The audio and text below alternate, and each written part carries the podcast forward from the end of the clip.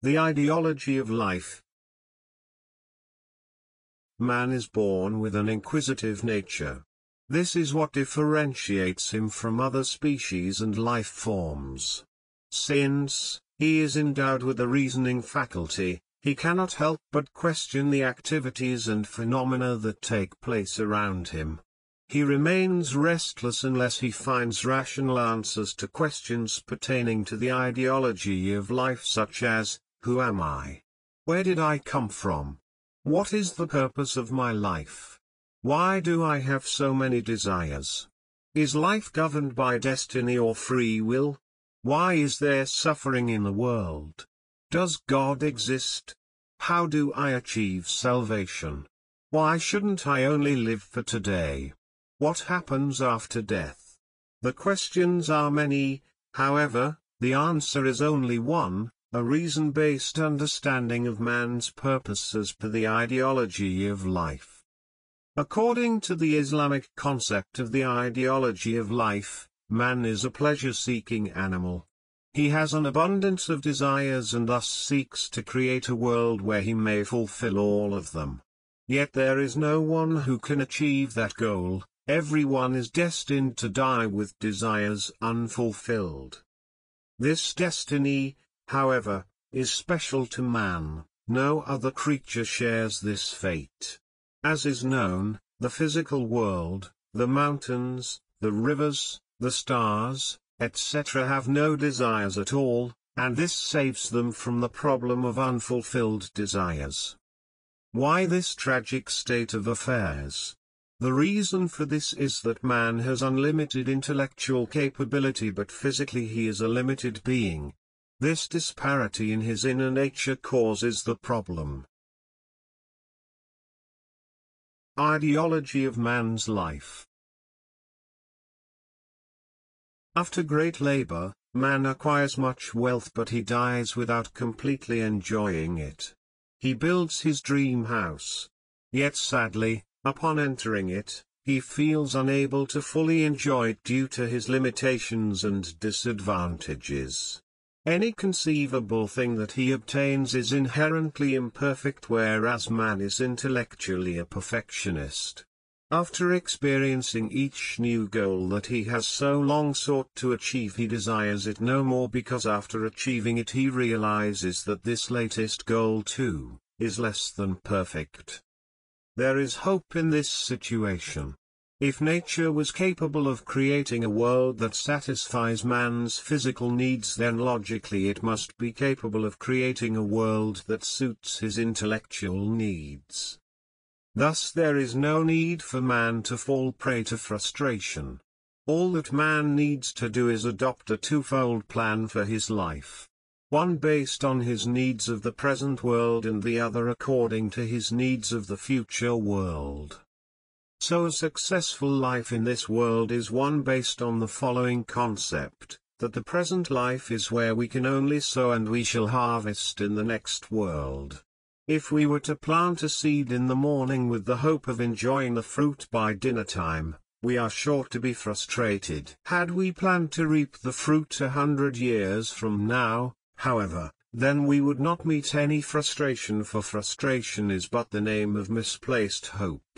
The problem for man thus lies not in the nature of life but in his understanding of the ideology of his life. If man were to live his life understanding that he is sowing the seeds in this life and he will enjoy its fruits in the afterlife, he will never fall prey to frustration. Flowers and thorns. Today's limited world is like a jungle. We have flowers as well as thorns in it. In the eternal world of tomorrow, the flowers and thorns will be separated from each other, and a final eternal world will be made in which one part will consist only of thorns, hell, while the other part will consist only of flowers, paradise. The conditions of today's world are actually a means of preparation of the human personality. God has created this world as a testing ground. He has given man a free will and is getting a record made of his thoughts, speech and actions.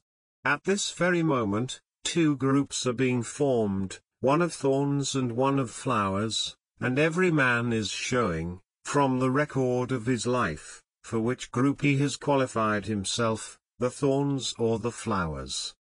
For instance, if someone abuses you, troubles you or provokes you, then you have two ways of responding. One way is to give a tit-for-tat response. That is, just as you have been troubled, you likewise trouble the other person by abusing him, troubling him or harming him. So in times of provocation, you retaliate in like manner. One who retaliates in this way develops a negative personality. He grows within him a harvest of thorns. In the eternal world of tomorrow after death, he will emerge as a thorny personality. He will then be put in a jungle of thorns and will spend the rest of his life eternally grief-stricken and frustrated. A quite different type of person is one who responds in a positive manner to negative situations. Others may abuse him, but he himself will not abuse anyone. Others may torment him, but he will not torment others. He may be harmed, but he will not harm others. Others may provoke him, but he himself will not provoke anyone. This is the man who lives like a flower amidst the thorns. He discovers God while he is unseen in this world and lives a God-oriented life of positivity. He takes the situation as an opportunity to take blessings from God and builds within himself a personality like a flower. So he will be given the opportunity to live in the garden of flowers after death in the eternal world of paradise. How do we build a flowery personality? There are two major parts of the human brain. One is the conscious mind and the other is the unconscious mind. When a thought enters the human mind, it does so initially in the conscious mind. Gradually, in due course, it reaches the unconscious mind. The unconscious mind is the part where every thought is preserved forever, although that is not in the grasp of man's conscious mind. Whosoever wants to have a flowery personality will have to activate his mind whenever he has a negative thought so as to convert it into a positive thought. Consequently, in the next stage when this thought moves onto the unconscious mind, it is stored as something positive rather than negative. Those men and women who succeed in building such a personality will find that the store of their consciousness will be a treasury of positivism.